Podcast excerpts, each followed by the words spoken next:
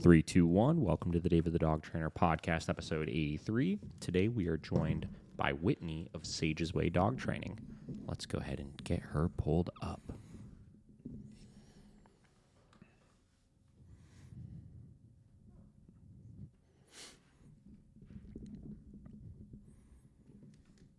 It's the awkward beginning. Yeah.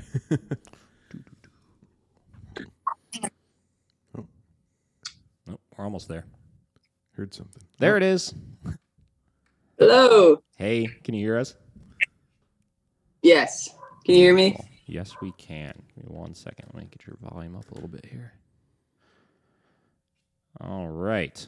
How are you? Good. How are you? Wonderful. It's nice to uh, officially meet you. We've uh, obviously known of you for a little while now, um, but I don't. We haven't had a whole ton of interaction so far. So I'm super excited to get into some uh, conversations and stuff here. This is Josh, my uh, co-podcaster. Hello. He's here to talk dogs Hello, co-pod, do all that co- kind of fun stuff. co-podcast. Co-podcaster. All right. Good stuff. All right, Whitney. Yeah. Well, um, let's let's get right into stuff here. So why don't you go ahead and kind of introduce yourself? Tell us a little bit about yourself, your company, what you do, all that good stuff. I'm Whitney, dog trainer in uh, San Antonio now. I just moved here like a year ago. I'm not sure if I'm going to stay here that much longer. It's too hot. I said I was I said I wasn't allowed to move again, but this heat is killer. Um, I run a dog training business called Saiges Way Dog Training, which I named after my dog Sage, who's 10 now. I have uh, two other dogs, Angel and Javelin. And um, yeah, I specialize in training pet dogs, any any and all of the problems. And um, yeah, That's awesome. Where did you where'd you move from? You said you're in San Antonio right now. Where were you at before that? I was last in Maryland. Maryland. Uh, I was, yeah, I was in Maryland, Southern Maryland, and then, well, right before I moved here, I went to go and live with my mentor for like three months in Washington State, and then, and then I moved here. That's awesome.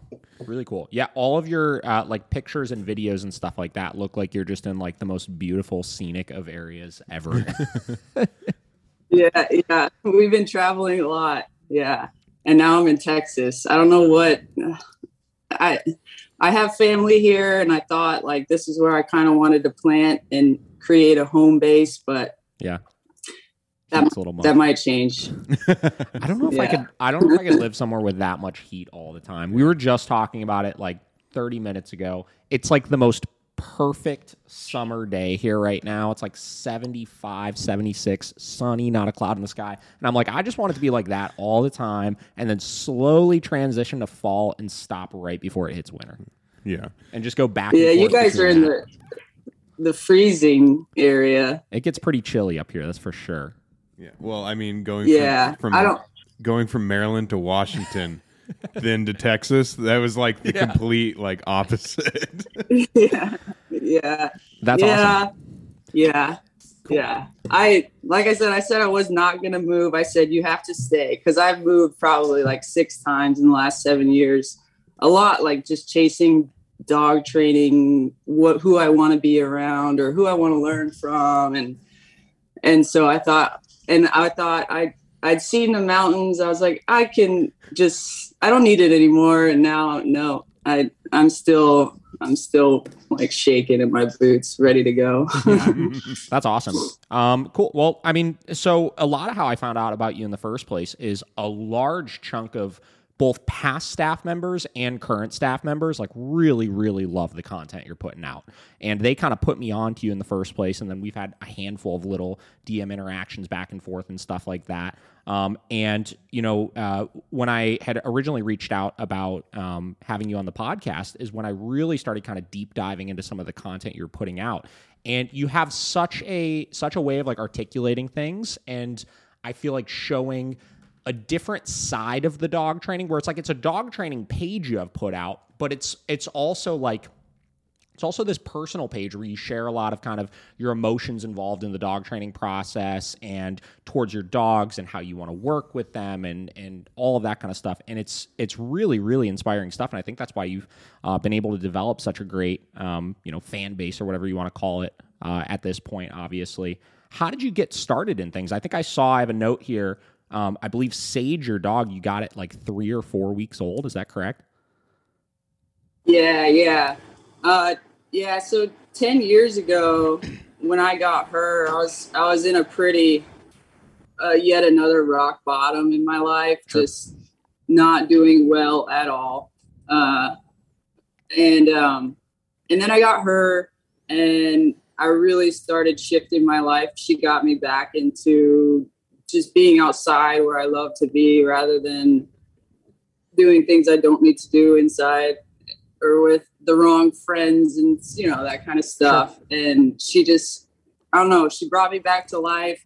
I became super i was a i was pretty into dogs before her uh but once i got her i got super obsessed with her and and learning about her i started to really pair learning about dog behavior and what's good for a dog's health.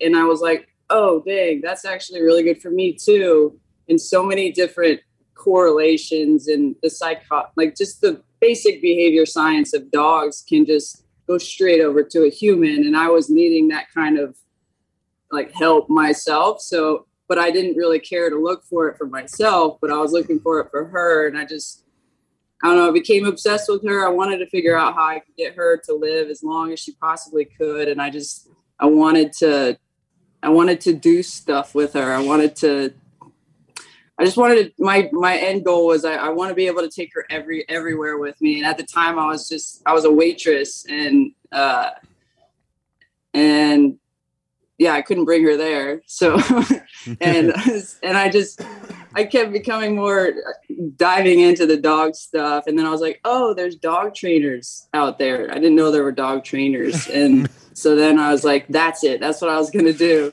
and uh, and then I I I I moved to Maryland because my mom was up there, and I moved in with her. I was like, "Hey, I want to chase this dog training thing. Can you can you help me with some time and financial st- stability with not having like rent and stuff, you know?" Mm-hmm.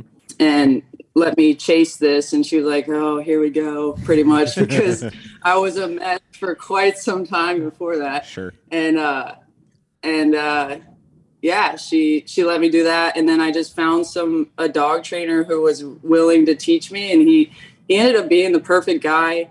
He ended up starting the, my passion towards the working dog stuff, or at least sport dog stuff. I'm with my puppy Javelin. He's 11 month old. My first Malinois.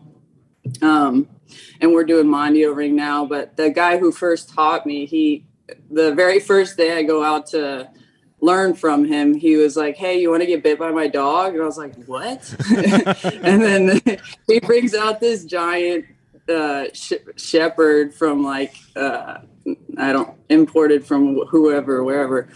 Um, and then I got bit by him, put on a sleeve and got bit by him. And then I had a full, a whole new passion and, and I was super into that. And so I've been, I've, that's been like my side thing since since then, which was like almost eight years ago now. Yeah. And so it was pet stuff. And then on the side, we were playing with that. And he, he helped me along the way for a long time. And then branched off from him, started learning from doing online courses, all that I could find.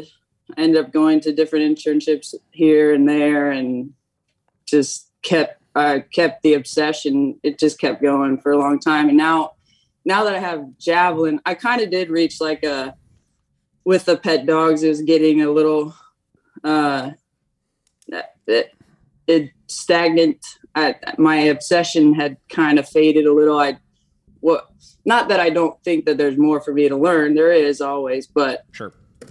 Um, there wasn't as much for me to obsess on. I I'd watched almost everything, uh, and then the sports stuff. Now I have this new this new venture to to obsess on, and I'm obsessed on it for sure. I'm I'm driving to California to go and um, work with another trainer out there and do some Mondio ring stuff and set some what he had already started foundations and continue that mm-hmm. and for Mondio ring and stay there for like a month and a half. I just got a little camper, so we're going to take some more cool adventure photos. oh yeah, nice. And cool. go out in the middle of nowhere. Yeah. Um, plus be out there. Yeah. But, yeah. Is uh, Mondio ring the discipline that in the working dog sport that you do?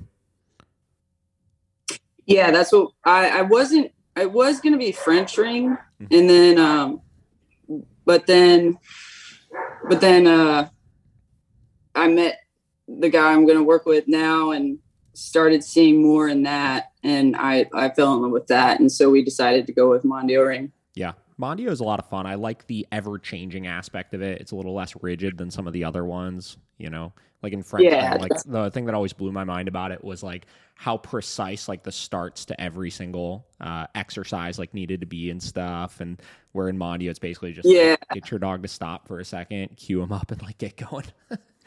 so um, yeah, yeah. Cool. Um, that's cool. So, um, it's funny. I was just like taking a couple notes down here while you were talking. Like we had a lot of similarities as far as when we got started. Where I, I remember same deal. I got my first dog. I started getting really into like working with her and stuff because I didn't have any experience with dogs. And the first time I really had this realization that it's like, wow, like dog trainers is like a job. Like that's like a thing that you can go out and do. It it like totally totally blew my mind.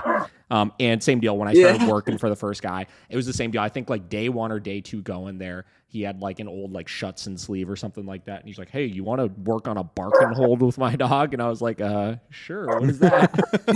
then I just have this dog barreling at me, like barking in my face. I'm like, Jesus Christ. yeah. um, very cool. So, cool. Um, you mentioned a few things here. So, um, obviously, like in the pet dog world, like a lot of the reason why I see a lot of like higher level trainers like branch into the working dog stuff is because the pet dog world can get very stagnant sometimes. You know, like it's when you get into the basic training of them because nothing has to be super complex or anything. I think you you can easily fall into this rut where it becomes like so mindless. Like I'll even catch myself sometimes if I have like a couple yeah. months where I'm doing more lessons than others, um, where you know I could tell like I'm just going through this like routine. You know what I mean?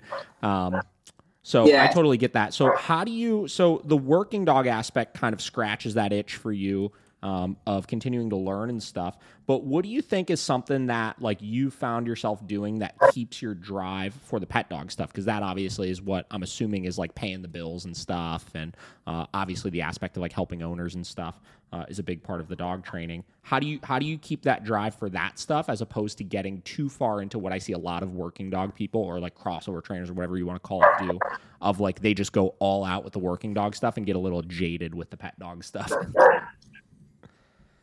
um, well, I don't know. I guess what comes to my head first is uh, I before I got I knew I wanted to get a Malinois for a long time. I just I didn't want to get one when I was even if I even had a single thought that I wasn't prepared enough because sure. I'm I'm now that I have a Malinois, like I'm like, gosh, how how did I live without one for so long? But if I two years ago even, if because I've been preparing hard for it, mm-hmm. if I even two years ago got one, I would have been screwed. Like it wouldn't have been as fun because it takes really being prepared. I know I would have like been so frustrated. But um when I started getting some of the first uh pet trainers I kind of learned from, they didn't they they were like, oh, that fancy stuff is is useless, which I, I know pet dogs don't need fancy stuff. Some mm-hmm. pet owners don't want it. And so I didn't even look at it. So I guess where am I going? So I started with all of the pet dogs, seeing how far, even though the owners didn't really want that didn't need focused heeling or didn't need quick downs and all of that stuff. I started practicing with every single client dog that I had. How far can I get this dog to to be when it comes to precision mm-hmm. and uh, and active working? Um, and because I know, like back in the day with Sage, three. I got her at three weeks old. Like you saw, uh, and genetic wise, she's she's not well, and she's probably one of the biggest. Even though I didn't become a dog trainer because I was looking for help from her, she was a freaking. She's still like the best worst dog I've ever ever worked with, and so she had, but she also has lots of. Anyway, so I, I kind of had the mindset that I don't like now that people have of it's all in how you raise them. Like I can make this beagle a, an IPO Schutzhund or a French ring dog. I had that kind of mindset with Sage. So I was like, I can take her and do all of this stuff with yeah. her that anybody can do with a Malinois. I thought that. Like I, I really, really thought that. So I worked really hard and I really I think we all before we came dog trainers had those thoughts that we try to help pet owners not have now. A lot of different little thoughts um, but uh, so i was always working really hard to to get i had that mindset of i can take this dog as far as you can take your malinois blah blah blah. I know we can't now today that um, but but i still kept up with trying. And so i think i guess the answer to the question is of keeping motivated with the pet dogs is seeing how far I can I can get them uh, precision wise and and and pretty pretty work active work. Yeah. Um, I don't know. No, that something I need to do more often is is maybe take take more breaks. Uh, I do work. I'm. It's only me running my business, and I don't ever. I do the whole work seven months straight, no days off. Sure. And I think that's one thing that could actually help uh, my drive towards it a lot better with sure. pet dogs. But I don't know. I think that's that's no. I think it's. I think it's my passion is all intertwined with the pet dogs too. Even though even if the working stuff, yeah. I, I, I think that completely makes sense. Um, so you, you know, it's funny because like you were talking in like the it's all in how you raise them thing, and that's it's such a catch twenty two sometimes because it's like we know that's not one hundred percent accurate, obviously, right? But if you get too deep down the rabbit hole of like, well, genetics controls everything, it's like then you severely can sometimes mentally limit yourself and your clients from growing past the issues they're having. And then you fall into this rut of yeah. like, you know, we start just accepting certain fates of like, well, this is always going to be this way, this is always going to be this way, and you start making excuses almost, you know? So I really actually like your answer to that question because it's like this keen awareness of like, we know that there's genetics at play with all this kind of stuff, right? And we know most of the dogs that come to us for pet dog training are going to have a lot of genetic limitations with certain things as far as how motivated they're going to be, how flashy they're going to look, how precise they're going to be with the things that we're teaching them. But in that working dog mindset of like we know how to create more drive we know how to create more precision this that how far can we get these certain genetic limitations to show people even through all this genetic stuff your dog is capable of so much more than you think? You know what i mean? And i think that's a really awesome way that you explain that um, very cool. Like, um, so, so, I like that. I like that uh, reminder too of definitely of uh, not getting lost in the not getting lost in in the genetics is sure. not too lost in the genetic rabbit hole. Yeah, sure. yeah, That's, yeah, for sure. Definitely got to always keep a balance there. Yeah, for sure. Super cool. So okay, so I, I want to talk a little bit about so the getting obviously getting Sage at three weeks thing. Like obviously that's you know that's crazy right like um, obviously there's people out there like i know people that have bred dogs and like you see three week old puppies four week old puppies and stuff like that um, but you know you get into you know i know i think i I think it's a state by state thing. I know in the state of Ohio, like anything under eight weeks is like illegal, right, for somebody to try to sell a dog at and stuff like that. How did that wind up happening? And how do you think that getting to the genetic conversation versus like the nurture conversation, how do you think that impacted her behavior and her disposition and stuff like that past just the genetics? Yeah, it's something I do like. I do wonder about because I mean I know her. I know there's a part that her genetics aren't the best. Like she's her fear. Um, but but if I wouldn't, because getting a dog at three weeks is terrible. The most critical time of their life is Sure. is missed, and now she's with me, a basket case at ten years ago. Um, uh, and so, yeah, and I, I mean, I didn't. I, I I was living in Texas in Dallas area waitressing, and no, no, no, I wasn't even waitressing it. I was broke. I had no job. I was living with my friend's mom, and for some reason, she let me get a dog. I said, I really want a dog. I really do. I don't have a job. I don't have nothing to my name. Thought the And- responsibility good for you. Yeah, yeah. it could have been the worst decision, but I'm sure she looks at it today like, wow, I'm sure glad I let her get that dog. uh, but uh, yeah, so I looked on Craigslist, the most, uh, the best place to look for a dog. Just kidding. Um, uh, and there was a dog on there. Um, I so I was really obsessed with wolves um, before before getting into like dogs, dogs. Um, and the Craigslist ad said it was a wolf dog. Um, one hundred dollars, one hundred dollars, and I went to literally some like Piggly Wiggly store in the middle of nowhere, and uh, at like 10 p.m. literally, I because I wanted the dog now. I had no sense of waiting for things, um, and uh, and then I show up, and so I figure. And it was literally a Google photo of a wolf on her. That was the It's like this is what you're like getting. what was i thinking what was i thinking? Yeah they're telling me the truth. Yeah, yeah. this is way cheaper than all the other wolf dogs i see online but it's i just found a good deal. That's and uh i i show up to that store and it's a younger couple in an old four door beat up car with three car seats in the back three children babies in the back and sage in a clothes hamper uh smells like straight up body spray like some some cringy body spray and um and and what i i didn't even think about asking what age the puppy is they should be giving me the puppy at the right age yes.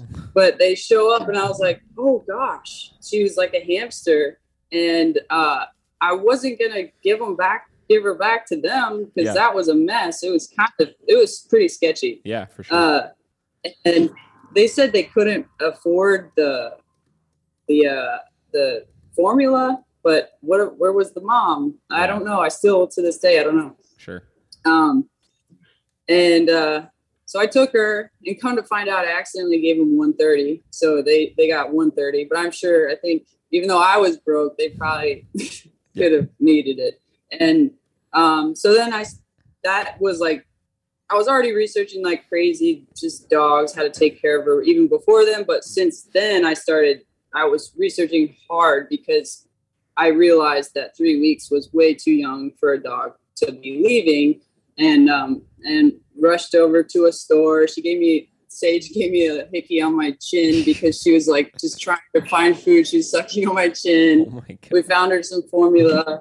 Um uh and everything was i don't know i still i adventured with her. I i raised her pretty well but um she has uh fearful tendencies and also crazy dog aggression. Mhm. and it's um uh but her dog aggression too she i learned a lot through her because i used to of course take her to dog parks every single freaking day. And she was she was the bully but um she was kind of a rough player. And i didn't think oh she's just rough. She's just kind of a that dog and then but when she reached about two and a half three between two and a half probably three three and a half years old when she reached maturity she she wasn't playing around anymore and then her it turned into i was leaving the dog park almost in tears wondering this why she's not getting better because i thought this is where i was supposed to take her to be good with other dogs and Yeah.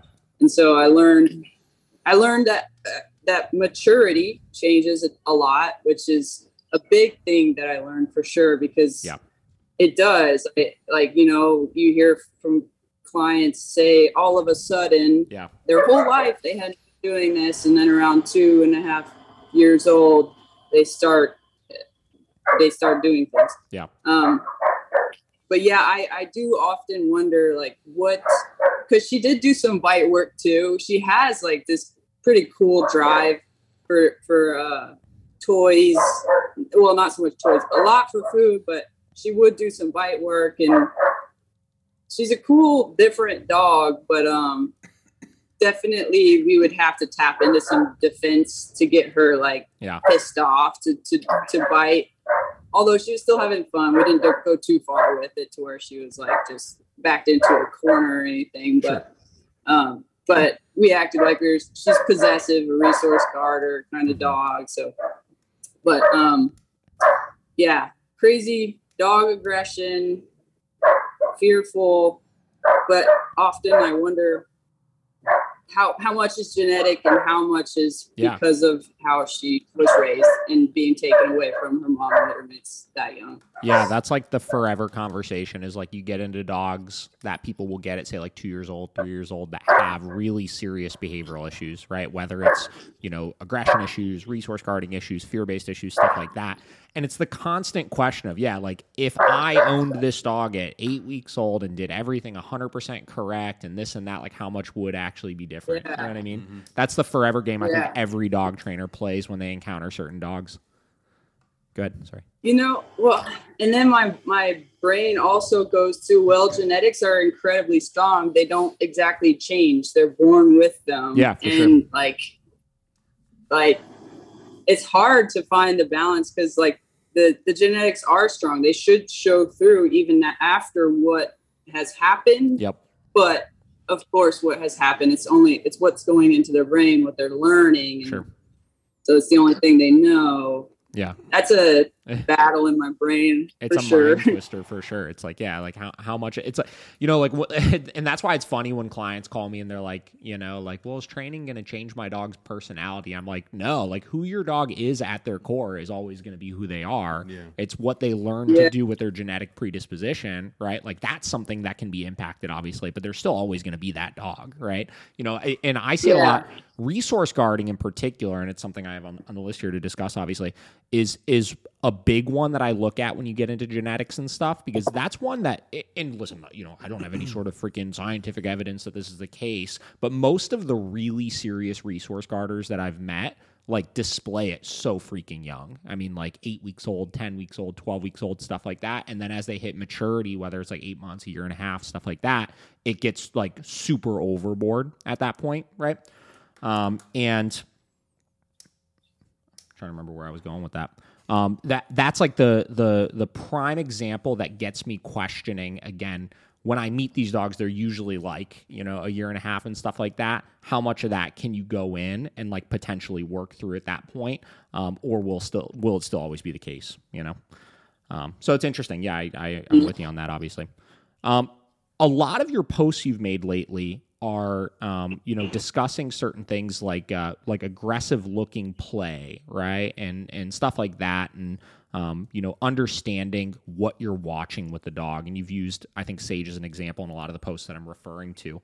Um, where was the switch for you when you started realizing, okay, so obviously as trainers, we're cued to think you know, growling, uh, mounting, these like quote unquote like dominant looking behavioral issues and stuff like that that you'll see while dogs are playing with each other, like have to be stopped right away because they create problems and this and that. Where was your switch in starting to like understand that stuff a little bit better and not being so like concerned about it? Um, I really love watching the work you do because uh, I I wouldn't say I do as much um, rehabilitation with dogs who are. Sage put a straight up fear in me. Sure. Uh, like I've, I've, because I I just see what she's capable of, and then I'm my I my brain went to every dog can do this. Every dog is a killer. Every dog is Sure. a freaking demon on the inside. um, and so for a long time, I was super afraid to to let any client dogs just hang out together. If I saw an inkling Sure, of sure. of un, and I've definitely eased up on it. I love I like I think it's so cool what you do because um I long story short, I guess I don't have the balls for it. like or I don't have as many um I also don't have as many safe dogs. I only have That's a big part four like Yeah. three to four client dogs in at a time who all have problems and then i don't have Yeah. i only have one like angel is my good good dog but he also has to i have to watch certain it's not just always he's perfect for it Mhm. I, I use him a lot but um when did i i guess i don't know along with sage putting a fear in me of just knowing what could happen, what what could potentially happen in the end of it all. Uh, I also still, I'm kind of a rough kind of person who like, even though she growls and things, even I I I did start to learn that. I guess okay. I I got to know Sage better, and that's that's um I don't know when though. That kind of helped me I realized that just because Sage is Sage has different growls, like happy growls, angry growls. I'm serious. I'm not so serious. And I didn't for a long time. I was like, don't growl. Like, don't you're growling. Sure. That don't do that. Yeah. But come to find out, like she can't. She's very vocal, crazy, crazy vocal. The most vocal dog. So any emotion she has, she's she's talking in some sort of way. Mhm. Um, and so with her, I also realized that not every growl uh, was bad. Um, and I don't know. I, I guess with Angel, her and Angel, Angel's eight, she's 10, and I've had them both for that long. Angel, I got off Craigslist too, but we went. He's, he was, was also claimed to be a wolf dog. I went, I went for it again. Um, and but he got I got him at eight weeks. But they were great. They have been great together, and they always had that kind of play. And I, I don't know. I never saw it as bad. I don't know. Sure. I don't know. No, that it makes complete Yeah. sense. Like I, I think again, learning the individual dog aggression is such an interesting thing because I have this way broader perspective on it than a lot of people do. I think a lot of people look at like any sort of bite or growl or anything that looks scary is like aggression, right? And I've always defined aggression as like intent to actually do harm. And I think in like 99.9% of situations, it's not that, right? Now we can get into the debate of like, well, if a Yeah. dog still bites somebody and injures somebody, is that still aggression? Or if a dog still bites another dog or kind of looks like they're going after him, is it aggression? Like, I don't know. But because I have that looser perspective on it and like I really only look at those like really serious, like dog is attacking with intent to hurt this thing or this person or something like that. I started looking at all of the rest of the displays of quote unquote aggression and just realizing that they're just they're just the dog expressing themselves in different ways and we could then have the conversation of like is it appropriate? Is it not appropriate? This or that. But once i realized it was the dog just expressing themselves and expressing when they liked or disliked something no differently than we do as trainers to dogs um, I started realizing that instead of looking to eliminate it altogether, can we just get the dog to realize that they could express themselves in the same way when they like or dislike something, but a little bit less intense? You know what I mean? Um, and yeah, Yeah. The, the conversation about having like neutral dogs to do it with is so essential. Like the, the only reason why I'm able to do it in a lot of cases is because we have so many dogs at our disposal. Because even like when I first started getting into it, Vera, my pity, was like my neutral dog that I used for all sorts of socialization and stuff like that. And I used her for every single lesson that I did, right? Like socialization all the time, right? And even if you have the most bomb proof dog, like you have them in that scenario enough times, right? And they're going to start to just get over it. It's like, why do I have to be the dummy every single time, right? Um, Yeah. so that's the thing too is you know we we we have to be aware of like even on our social list like our dogs that are the social dogs like we're not going to do it every single day with them right? We're not going to do it uh, twice a day with them stuff like that. We're going to rotate through them so they get you know all right well maybe you have to kind of help this dog learn how to play this one time but the rest of the week you'll just have like fun play where it's like you know you could loosen up and have a good time and not have to worry about anything you know? So um, very cool. Um, Yeah. What about so so another really interesting post that you made recently that I liked was you were talking about like possessive dogs and where and when it's problematic. And obviously you were using your Malinois, I think, as an example where he was like thrashing on a toy and you went to go grab it and he's like, right? And then you outed him off of it and it wasn't a big deal, right? So eh, that was a that was an interesting one to me because I obviously one thousand percent agree with you. I mean, Vinny, my Malinois, like loves to possess his toys. and something we do as sport dog trainers that I think a lot of pet dog trainers don't understand is you want to leverage that possessiveness. Like that's why like Ivan, if you're an Ivan fan, like he, his whole toy training uh, video is called the possession games. You know what I mean? Um, Yeah. so, yeah. yeah. so so how do we equate I like that one. Oh yeah, it's a great one. How do we equate that to the pet dog world, right? Because a lot of people would look at it like, well, that's just a Malinois, and they growl and grumble and get possessive over things, you know, and and that doesn't count or something like that. Like, how do you equate that to like if you Yeah. have, you know, a, a, a just a pet dog or like you know, uh, that's doing the same types of behaviors? Yeah.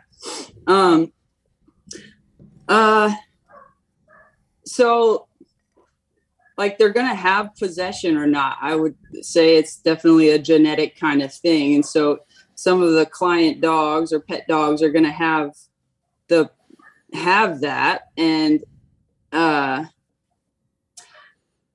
I with resource guarding I've kind of it used to be like I with pets or even with Sage, I I would try really hard to to it was plain old aversives and which not that that doesn't intertwine today, but uh, dang, where's I'm trying to they're either gonna they're gonna have it, but just showing the dog that it's it's they're not losing it if they have to let it go at some point like javelin could if if i didn't do the proper foundations and because he he thinks out is like oh yeah i'm now Yeah. i'm gonna wait and Get now ready for the it's gonna be thing. fun again yeah, yeah, yeah. yeah, but that could have been the complete opposite with a different type of foundation setting, and he could have looked like a genetically unsound dog if if it if due to how I had raised it, because he could have gotten mad. He could have seen that everybody was against him rather than because that possession is going to be there regardless. That that it's not going to get we're not going to i i think it's it's definitely a genetic thing. We're not totally well no because then you go to some dogs show this type of resource guarding because of how they're raised Sure. uh or like things things that i used to do with sage um the dumb dumb dumb things like i used she because she's such a resource guarder like i would act like i was gonna steal her food and she would show every single tooth in her mouth and i thought that was the funniest thing ever like the stupid tiktok Yeah, yeah. virals you know that i'm like don't do that but I did that, and like I think, ah, man, I, my brain's going back and forth now. With It's funny when you have these don't know. conversations when it does that, though. You know what I mean? Because it's like I could look at it from both perspectives, right? And it's like, well, yeah, like if they have the possessiveness, right? Like they're gonna have the possessiveness, but again, getting back to it's not the genetic disposition that's the problem; it's what they do with that genetic disposition, right? But then it's like, well, if the dog is still growling, but like controls it, like did they? Do away with it or is it still there like i i completely understand where your brain is going with this uh it's it's so interesting right uh, but go ahead I think what um, so I'm a big, I'm a crazy Jordan Peterson fan. Sure. Uh, the clinical psychologist. Oh, yeah. Controversy all over the place Oh, with yeah. him. I think a lot of dog trainers like him. I a lot of dog love- trainers I- really really like him i think he has a lot of perspectives that equate to the dog world very well because he's very binary with things Yeah. you know Yeah. Yeah. I I mean, it helped me for me personally his his his uh lectures i've listened to endless hours and hours that's and i think with Yep. him to to really get a perspective on him it takes actually diving dive all the way in not just listening to a clip just like with everything you can't Yes. just listen to one clip and go oh i know what that dog trainer does Yeah. no you don't Yeah. um but um I don't know. One of the things he talks about is, it, and I think that's actually what motivated or like inspired me to post that with Javelin is, oh, there was a quote underneath it of Jordan Peterson's actually. That's that's what that video was quoted was it was there is because we're all uh, or like even dogs are all capable of um I mean they have a loaded gun on their on their head. They are a, a yep. little loaded gun. They're all capable of of damage but it's it's just having control of it and so like but i think i think sometimes it gets harder to when it to show some of the pet dogs sometimes i guess because of how they were raised in the past that Mhm. it, you'll still win even if you have to out it at this time and then it Sure. just takes more repetitions of just getting the the uh the scenario played over and over of outing it and realizing that's just that's just how it is one Yeah. of those like having self-control Yeah. but i don't know but it's still being a winnable Yeah. game. Yeah. No, that's interesting. A a, Yeah. a kind of like analogy or whatever you want to call it that I've been using with clients a lot lately that I feel like I ha- I had never really used much in the past is I started referring to like pretty much everything we're doing with dogs like we obviously know the goal is to kind of create a game right and whether it's this super positive game or just this game that you have to play or whatever it is but the key is it has to be a winnable game to the dog right and if you equate it to resource guarding, right? If this game of toys and food and stuff like that is just this losing game the dog is constantly playing where there's so much stress involved in it, and every time we try to get them to practice impulse control around it, either it's you know the dog loses every time that that happens or they're never able to uh, figure out what it is that we actually expect out of them and stuff like that they're never going to be able to get past that. But because your dog in that example javelin is so confident in listen i may have this possessive tendency or genetic disposition for um, possessiveness but i know that ultimately you're not going to let me lose, right? I know that ultimately, whether I don't get this back right now or I get it back tomorrow or whatever it may be, I'm still ultimately going to win this game, right? And I, I think that's a I think that's a very important topic, and that's where you get into then the conversation of like confidence with dogs, right? Like you know, we obviously everybody says like the the solution to a lot of these things is the dog needs more confidence, right? But confidence can come from just confidence in the handler or confidence in the fact that they have the ability to win those games that we're presenting for them with toys, with life, with guests, you know, all that kind of stuff. So again, uh, really Yeah. cool. I'm I'm super into that, and I I loved that post when I saw it. I do remember there being a Jordan Peterson quote on it. um, yeah but uh, I- yeah, good. I was having a talk with my like very first mentor, Mhm. um, and because I was battling in my brain back and forth and back and forth of I don't want to. I didn't.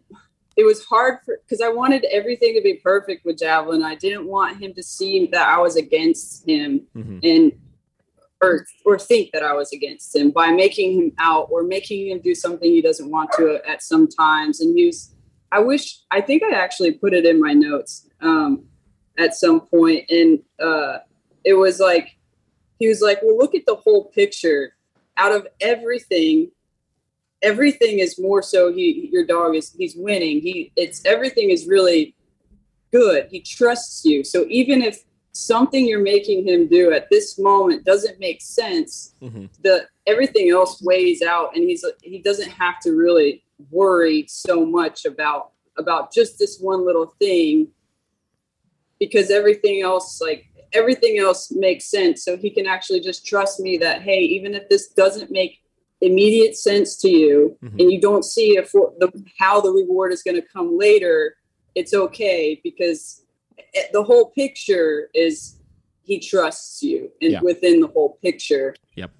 Um, I think that's a definitely with the resource guarding, it's not gonna be you're winning in the moment every moment, but with everything else we do with you, if that's all fair and and I mean within stress is gonna happen within that too, but if at least everything is as a whole fair, at least fair, then at moments where they're unsure, they shouldn't have to worry per se because uh, the whole picture. Well, I guess the whole picture definitely correlates to resource guarding, especially with javelin. What I saw, because I didn't want to make him out it. I was like, I can't. Like, uh, that's.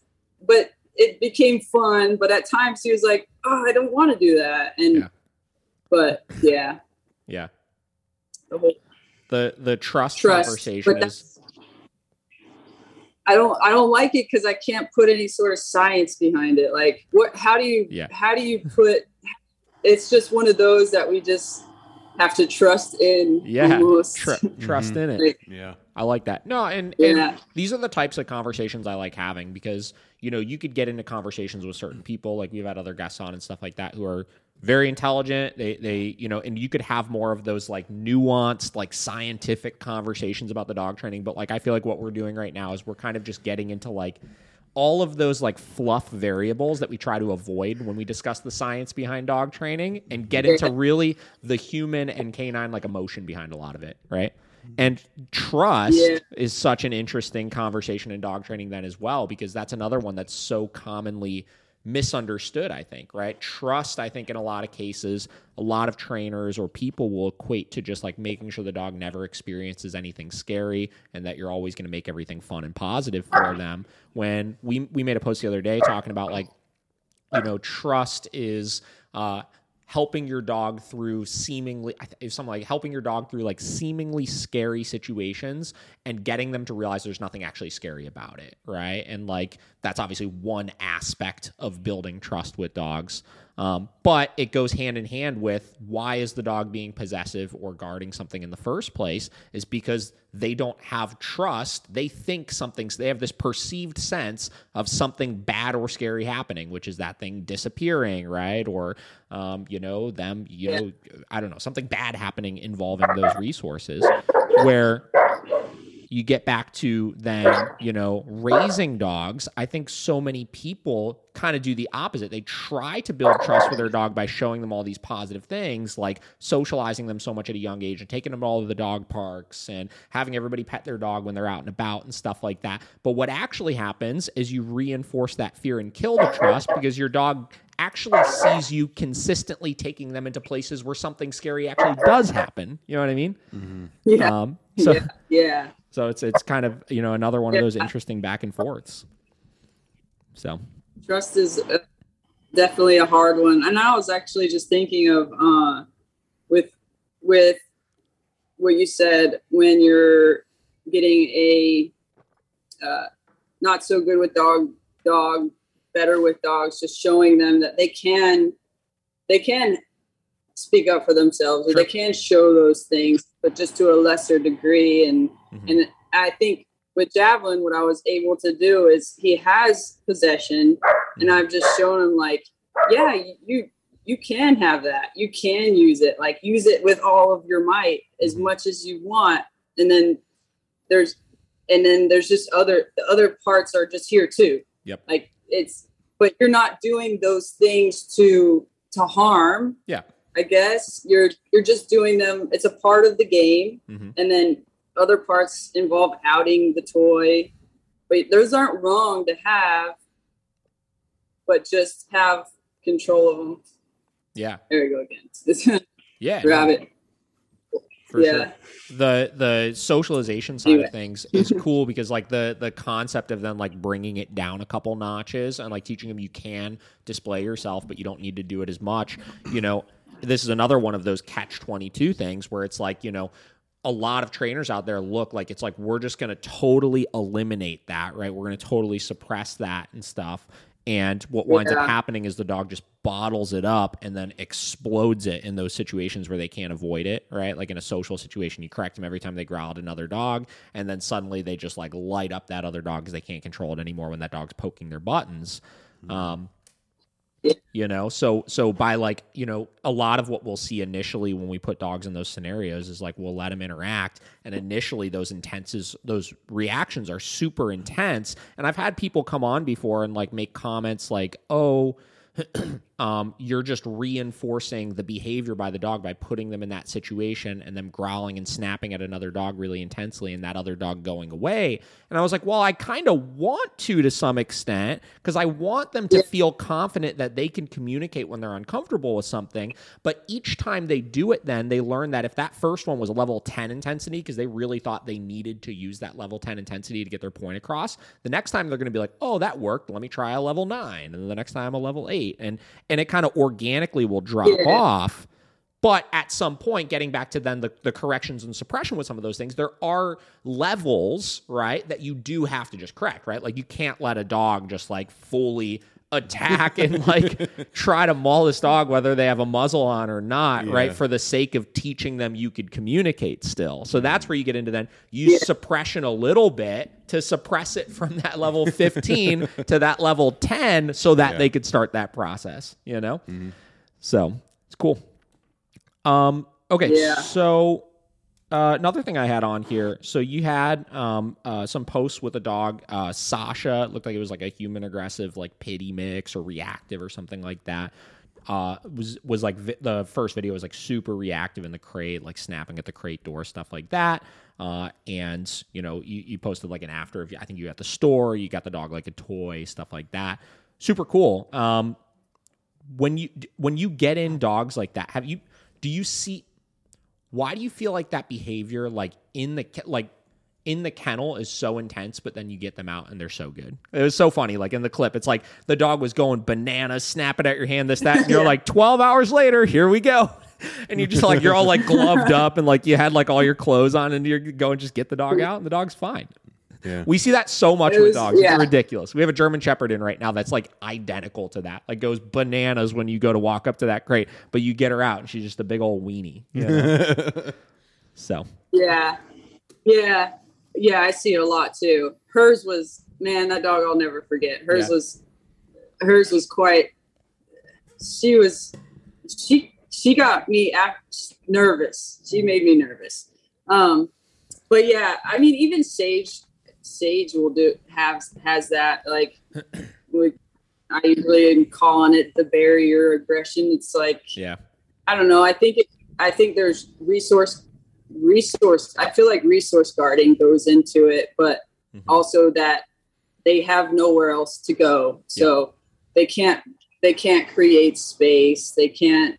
I'm I'm coming into them, and they have no, and they don't like you, of course, and sure. um, that's the only other option they have and uh, but yeah she i mean and then with her it was as long as i didn't uh in as long as i didn't engage with her like in any kind of way i was cool Yeah. i was good um but yeah uh i think she just it's that have no other just like um with uh with dogs who are afraid of people and they're on leash and then they people let people come up to to to pet the dog that's afraid of people and now they can't go anywhere and so their only option is to fight fight defend themselves because there's no no other option Yeah. um but yeah i think i see the dogs who resource guard more will do that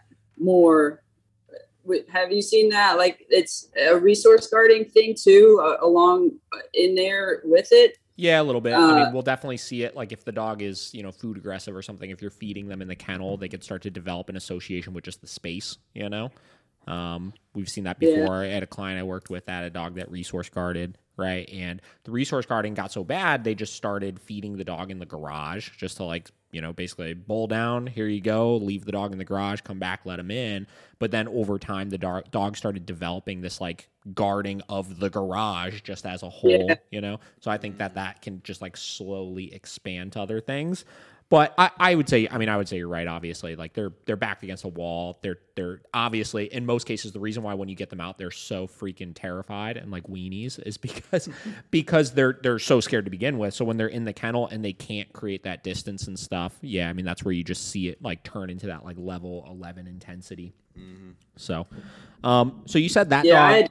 I, I had to. Oh, go ahead.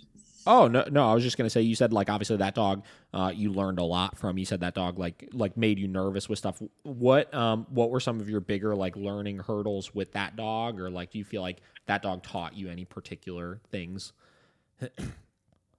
Um, uh, well, I had usually the dogs who look like her aren't. I'm usually like, you're just a big wuss. Yeah. Uh, like you said, because they are. I mean, she was too, but she was Yeah, she was also not a big wuss Yeah. at the same time she was very out Um, with it. Yeah, and and because and usually i don't even a lot of times a lot of the time i don't need i don't have the owners put a muzzle on them when they go to put them in the crate because i don't we don't need that but Sure. with her i was i even had called my mentor with this dog Yeah. i was like shit i didn't put a muzzle on this dog and i'm i don't know about getting this dog out she's Yeah. she's no freaking joke she, she didn't sleep she's definitely extremely terrified but yeah, I, I even talked with my mentor about her. This is another rabbit hole that my brain goes to of I think also because of Jordan, what I've learned with Jordan Peterson and just that I don't know. It seemed like she liked being it was not that it was fun for her. It was definitely a fear response, but also I think she it seemed like she liked to to be it was kind of fulfilling to her It's- to super self Be mean. reinforcing. Yeah, yeah, yeah, super self reinforcing. Yeah. it scratches that itch of it, like it was they they have no confidence, right? And that's the one thing where I can control this, right? By like having this intense Oh, outward display, like right? I can make this person go away. I can make that dog away, and it's the one area of their life they feel like they have control over. You know what I mean? that's why I mean that's why Yeah, you see that- them just that- get just so like- aroused with it, and then tack on like all of I think there's like some studies and stuff of like the, the hormones and adrenaline that kicks in and stuff like that. How like some people are like adrenaline junkies, like some dogs are like adrenaline Yeah. junkies as well. You know? yeah, yeah, yeah. The look in their eyes, just Oh, a yeah. different kind of look. Yeah. Uh but so I was wishing I had thank goodness I did my usual I at least had a leash on her so I didn't have to Yeah. get there was I was not going to be able to get a leash on that dog. Sure. Um because it took me it took me 2 weeks to get a to be able to put something uh, on her. Yeah. like it i had to leave a leash on her for a long time safe safe or not uh Yeah. that's what i had to do um because i there was no putting a leash on her i had Mhm. to i did leash here connected here and this Sure. I, it took a long time and uh but um um and I- I mean, at the end of the day, things just still went the same, just a heck of a lot slower. I just Yeah. uh, from from my mentor, I the one in Washington, she helped me with. She's definitely worked with far more extreme, more in numbers than I have, and um, she helped me with. Uh, putting a leash connected to something else and me having one here so that yeah like I back keep myself safe. Yeah. Yeah. Um, but uh, I don't know with her. It's I. I don't know. I don't know what if I learned something different really, or it's just like it was just it was just an experience to remember more so Yeah. than more so than anything, I guess, uh, because it she wasn't particularly different. She just Yeah. she had more more meaning behind what she was talking about. She Yeah. wasn't afraid. I, I usually I'm like ah yeah you're Yeah, right. you're you're joking you silly goose uh, but with her I I I was very careful with every movement. Yeah. I didn't have a muzzle, so it was the no muzzle thing was the hardest part because Mhm. that I had to. I think the one thing I did strengthen was like not because dogs know the moment you have a second of doubt in your head, and that's Yep, when they yep. go. It's like Yep. you have to. So that's why I waited so long because I was still nervous, and I waited super long to where until I was I had the the balls to go ahead and just walk and and not hesitate, not take a split second of oh did I I couldn't do that with her because then I, I was going to be in a rodeo. Um, yeah, hundred percent. and uh, so I think she just it was good practice for um, that Yeah, of just committing to your thought whether you think whether you Yep. may second guess it or not just go with it or Yep. else she's gonna know yeah. The the no muzzle thing is interesting. Like, you know, obviously we've run into some situations like that before where a client drops off a dog and like you don't think they're going to be that bad, and you know you get them in a kennel. yeah and then that's go, what it was with her you, you go back like an hour later to go get them out, and it's like, whoa, like where did this come from? you know. yeah that's Um, what it was yeah.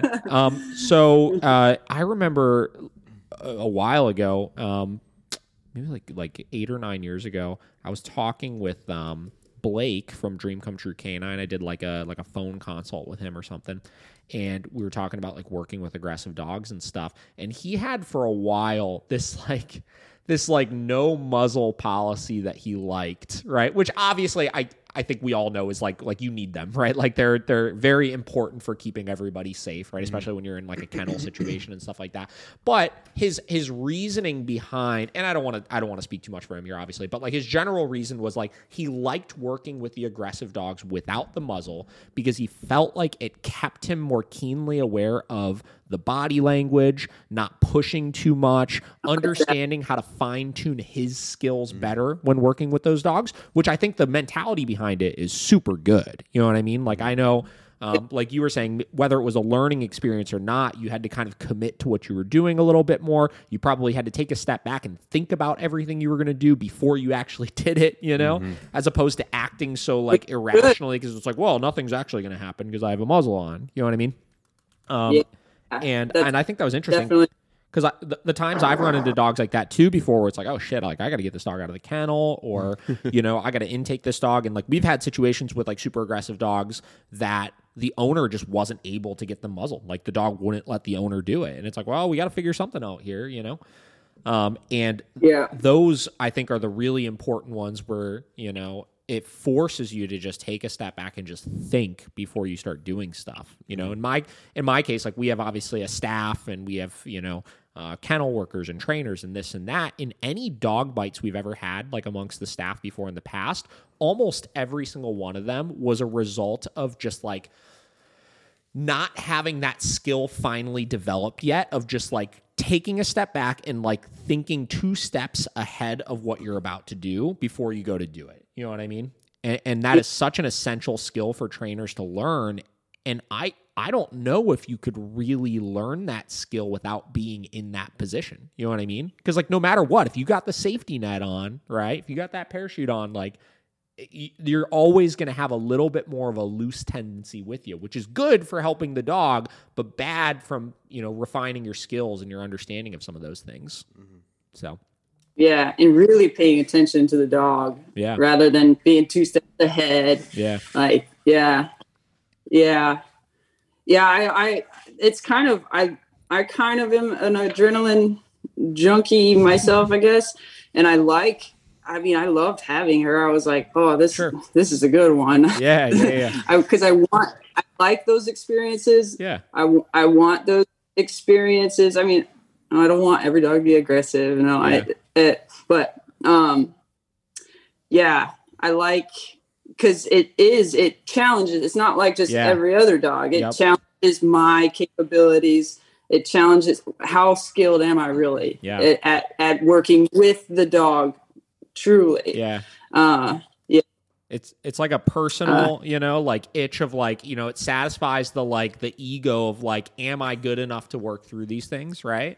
And it also, you know, I think I'm an adrenaline junkie for back to one of the conversations we were having at the beginning for seeing how far we could take some of these dogs, you know, and like pushing the envelope of what a lot of people think is really possible with their dog, or especially when we get the ones where they've been to a couple other trainers before and the other trainers, even if they're competent, are like, oh, well, like you're not going to get any further than this. This is always going to be there, et cetera, et cetera. I'm like, well, is it though?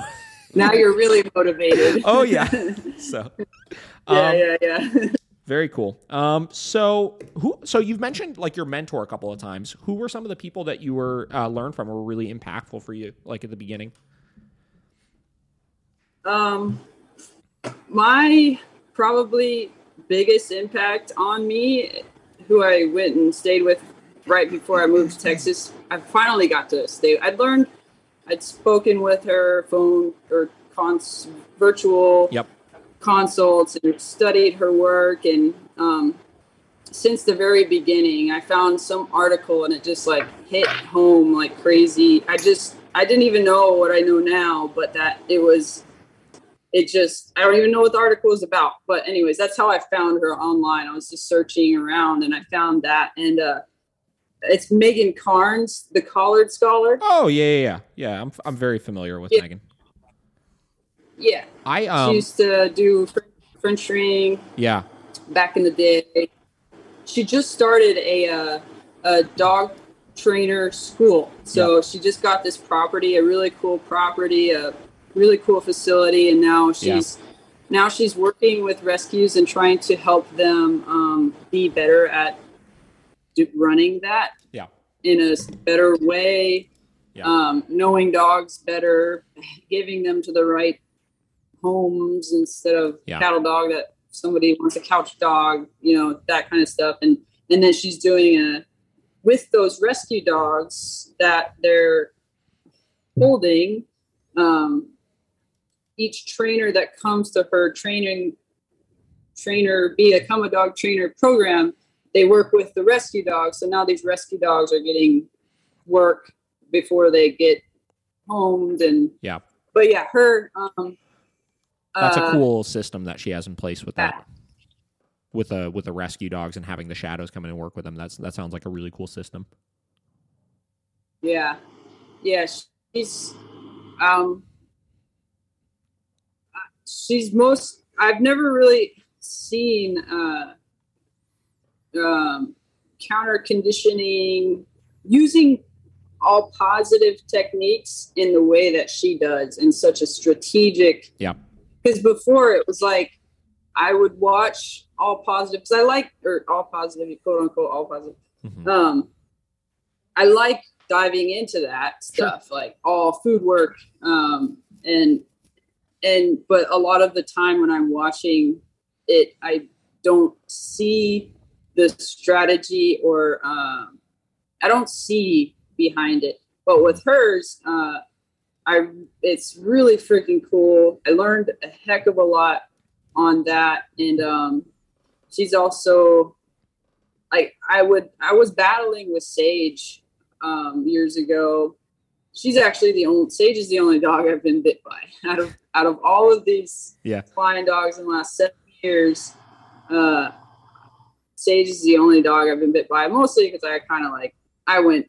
Uh, it was on me a lot, um, but but and I'm also grateful because I, it was she wasn't in the wrong. Yeah. Uh, you know what I mean? Uh, but um, so and I was I don't know. Her and I have Saige and I butt heads, and and um, talking with her helped Saige and I and really kind of even out and have a better relationship. And yeah, Yeah. yeah, she's she's freaking she's freaking awesome. That's cool. Yeah. So Yeah. my experience with her is this was back in 2017, maybe somewhere around there. I think I think it was 2017. I was asked to go speak at a seminar in Nashville for Tammy McLeod, who's like a IGP trainer and stuff, and she does a lot of like border collie stuff. And it was like a trainers immersion seminar, and she had like different trainers doing presentations throughout the weekend that it was. And um, Megan did a virtual one um, on she's got a very she's got a very strong business sense to her, right? So she did like an entire one on. I guess she used to she used to run and operate and own like a daycare and boarding kennel, right? For a while, that was like the thing that Yeah. actually she got started in, and then ultimately wound up growing that and selling just her client list for I think it was like two hundred fifty thousand dollars or something like that. Um, and she was like presenting on like just this concept of, of growing her uh, daycare and boarding kennel and and where she put her uh, emphasis on and stuff. If I if I remember correctly, again, it's been a while. Um, but um, it was a it was a really interesting conversation, and and I also remember she was one of the first people a while ago that really started blogging a lot. Like you said, you you stumbled upon an article. She has a Yep. ton of freaking blog posts, and she's got a way with words. You know, like she's you can tell certain Yeah. people have different mediums that are like more for them than others. Like she is a she is a writer. You could tell, man. Like she writes some very interesting stuff. Yeah. she tells stories and i think Yeah. a long time ago i read on when you're writing to not say you to not say them Sure, and yeah. more so you and she does that like she tells stories of of her experiences and then intertwines and Yeah. but yeah yeah i i kind of well i was thinking the other see i'm not business savvy at all like i my business could be taken to a different level but i don't take it there because i just that's not Sure. I'm, and i haven't found the help to get Yeah, that's understood. another but anyways i suck at it but i was thinking the other day like of reaching people more um and when when people go to search dog training things they go to google and they search and they're going to find articles Yeah. and so like i was thinking about how like i mean if i like that would be a good thing to do because i i mean social i mean our instagrams and my tiktok blew up and that's what's honestly helped me be able to move from here to there and there and still work because of yeah. freaking That's awesome. TikTok. Yeah. Uh, yeah, I always say it's the, it's so funny that TikTok was the best business decision I ever made. Wild. Um, yeah. But like, uh, I don't know. She had a she had a she had a, a good approach for sure because I mean I was just thinking about you you Google things and articles are what people are going to go to. Like, yeah. I don't know. I, I don't know. Random. I want to start writing some articles myself, but I- I we'll hundred do. percent think you should. I think you know, again, as I was kind of like deep diving the last week or so into like some of the content you were putting out, like the interesting thing is, is I feel like I, re- you know, you, you do a lot of videos and stuff like that, but a lot of your stuff is you conveying a story through a photo, right? Like you you post a photo and then you have this, you have kind of that way with words as well, and I think that's probably why you've gained so much traction on Instagram and stuff like that, is because you you could get your message across so well through that, you know. Um, and I, I think that'd be a great idea. Yeah, you're 100% correct. I mean, like when people search things, like, you know, that's the kind of stuff that pops up. And additionally, like what we've been trying to do with our YouTube channel lately, as we've been creating captions and stuff, is I heard like a, it was like a Gary Vee video and like a month ago or something like that. And he's talking about how, like, you know, YouTube is the second biggest search engine in the world, right behind Google, right? So, like, when you're Oh, making yeah. your videos, you know, start thinking like, what kind of shit is people searching like in the dog world? You know what I mean? Yeah. So I the other I saw the other day too. He said uh, YouTube Shorts. those are he's massive. Doing right now, Yeah. and I was like, oh crap! I started, Yeah. but I didn't. I'm that's on my list yeah. for sure. we of- we officially like a week ago made the switch to like emphasizing the the YouTube Shorts and then the Facebook Reels are massive right now. Um, yeah, they have Are like they? a new new feature Yeah. where you can post reels like through Facebook, and those are those have been those have been our Oh. most viewed pieces of content. Um, like anywhere we post it, Facebook Reels has been the the highest view counts so far. So super interesting. it actually makes sense. Yeah. Yeah, cool. Um, all right. Uh, so one last question here that I, I guess kind of ties into the rest of the stuff. So in the last couple days, we you know we've made a, a few different posts like before and after stuff, this that, and and you know we've been having a lot of people comment like this is so awesome, and and then you know talking about like this overarching concept, right, of like um, no bad dogs, right? And like you can get into like the Tom Davis slogan that he has and stuff, but I think broader than that, this concept of no bad dogs, right? What does that what does that mean to you? You know, and and how do you how do you relate to that, or do you agree with that, or, or you know, where are you at with that? Um, I like what the no bad dog saying is, but for me, I think where I think um, with everything there's equal opposite truths, Mm-hmm. and my worry with that is it blinds people of that dogs aren't capable of biting. They aren't capable of damage. They aren't built with damage capabilities. Yeah. And that's like that's the thing I wish I could scream to the world the most that it's it's they're not just even humans, just like Jordan Peterson kind of says all the time like we're all capable of evil. It's just having control of it. We're capable of doing anything in the right circumstances. And so I love the no bad dogs, what that is saying, but I I my thing I think that's missing in a lot of pet owners uh per, or uh perception of dogs is that they're they don't think they're capable of of evil of not evil but Yeah. damage Of bad. that's like Yeah. yeah like i mean yeah putting holes in another dog what is that are they evil or are they still Yeah. good they're still good dogs They're not you know what yeah. like I get it but i don't i think that's why i love jordan peterson so much is he's able to express things like that in a way that doesn't well it does create um, defense in a lot of people depending on the subject who's speaking of but uh but how can i always say i wish jordan peterson could be a dog trainer so that he could do that same stuff with Yeah, right. dogs and because it's almost there's no nice way to say hey your dog is actually might bite people or it might actually i don't know Yeah. you I- know what i'm saying I totally this? get it. Yeah. I think the I think the I- underlying I, I think the underlying, we completely agree on this, right? Like I like what it stands for. You know what I mean? I like that it stands for like listen, even though your dog may do bad things, they could still be a good dog. You know what I mean? The problem is, right, that dogs still all have the capability of being dogs and a lot of the things that dogs do are, you know, especially when you get into the domestication of dogs, they are not like socially acceptable. They're bad things, right? They are capable of a lot of harm and a lot of bad, right?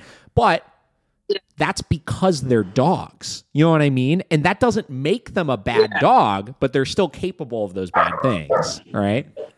Yeah, I think in the same, I, and maybe actually what I I think within my posts in the past, I haven't made as many more recently. I don't know. I've just kind of stumped on it or something, but is correlating how because all the way back to the origin of how I started understanding Saige better was I learned about her and it taught me about myself. Mm-hmm. So same with the no bad dogs. I'm capable of bad. I've done bad, but I'm not all in all a bad person. Yeah.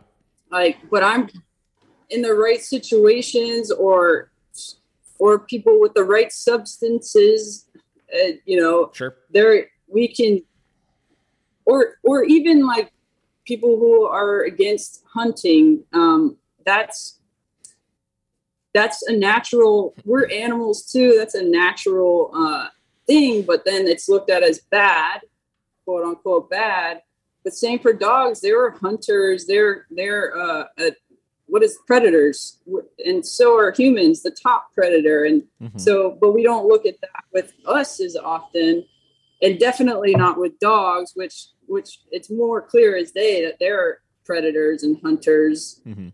More so, more breed, some breeds more so than others, but um, it uh, that's the one thing. I think I I'm so passionate about it because it's the one thing that helped me the most because I thought i'm i don't know I used to have more everything is rainbows and butterflies. I should never feel stressed. I should never I should never be bad. And if I do one bad thing, I'm I'm I'm crazy. Everybody else is better, but that's not. It's just part of it, and it's Yeah. part of dogs too. Uh, and yeah, yep. I, I completely get it, and I think that was a great. I think that was a great answer to that. Mhm. Um, hell yeah! I mean, this has been awesome. Josh, do you have any questions or anything? No, Remember last week when I said you should think of some questions for this podcast? I know, but you nailed everything, man. I'm, I'm You good. did a great job today, Yeah. co-podcaster. Yeah, that's right. Thank you, Doc. Podcaster. Yeah, I, I'm usually just the the guy that kind of gives the the the poor man's terms. You know, like he'll get into the science of dog training, and I'm like, oh, he means kind of like this. You know? That's me. That's me. yeah. That's Hell yeah. totally me. Awesome. I don't have the most. Uh, I always say that I wish my dictionary was better. I don't have a good dictionary. Trust me, I got I got to stand. I got to Yeah. sit from across this guy, and he's saying all these terms. I'm just like, uh, you know. Yeah, he speaks very well. He speaks very well. Hell yeah. Cool. Well, listen, Whitney, I really appreciate you coming on. This has been awesome. Um, we'll definitely have to do it again sometime. Um, glad to finally speak with you. Anything uh, you Yeah, want to leave for the people? Where so obviously, um, you know, you said TikTok, Instagram, stuff like that have been big for you. Are those the channels typically you have people go search for your stuff? Um, yeah, just Saiges Way dog training, Sage with an I. I don't know why I did that because now anybody who goes to search it, they search it wrong. Yeah. I had to be creative with her name.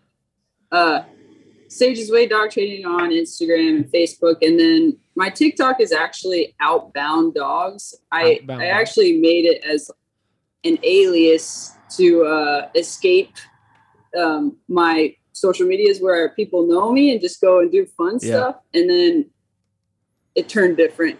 But uh, so people found me, and then uh, but yeah, so that one's called Outbound Dogs. I hope to. I always, I've saying this for two years now. I hope to get active on lengthier things on YouTube, but uh, there's nothing there. Well, There's a page, but there's Yeah. nothing there. people like what you're posting now. I, I hope to see some blogs in the future. I think that I think that would be awesome for you to start getting into. And it definitely sounds like you uh you have a passion for writing and stuff like that. So I I think we all would definitely dig some of that stuff. So hmm Appreciate that. Yeah, this has been a cool talk. Thank you for Yeah. having me. of course we'll talk to you soon. Yep.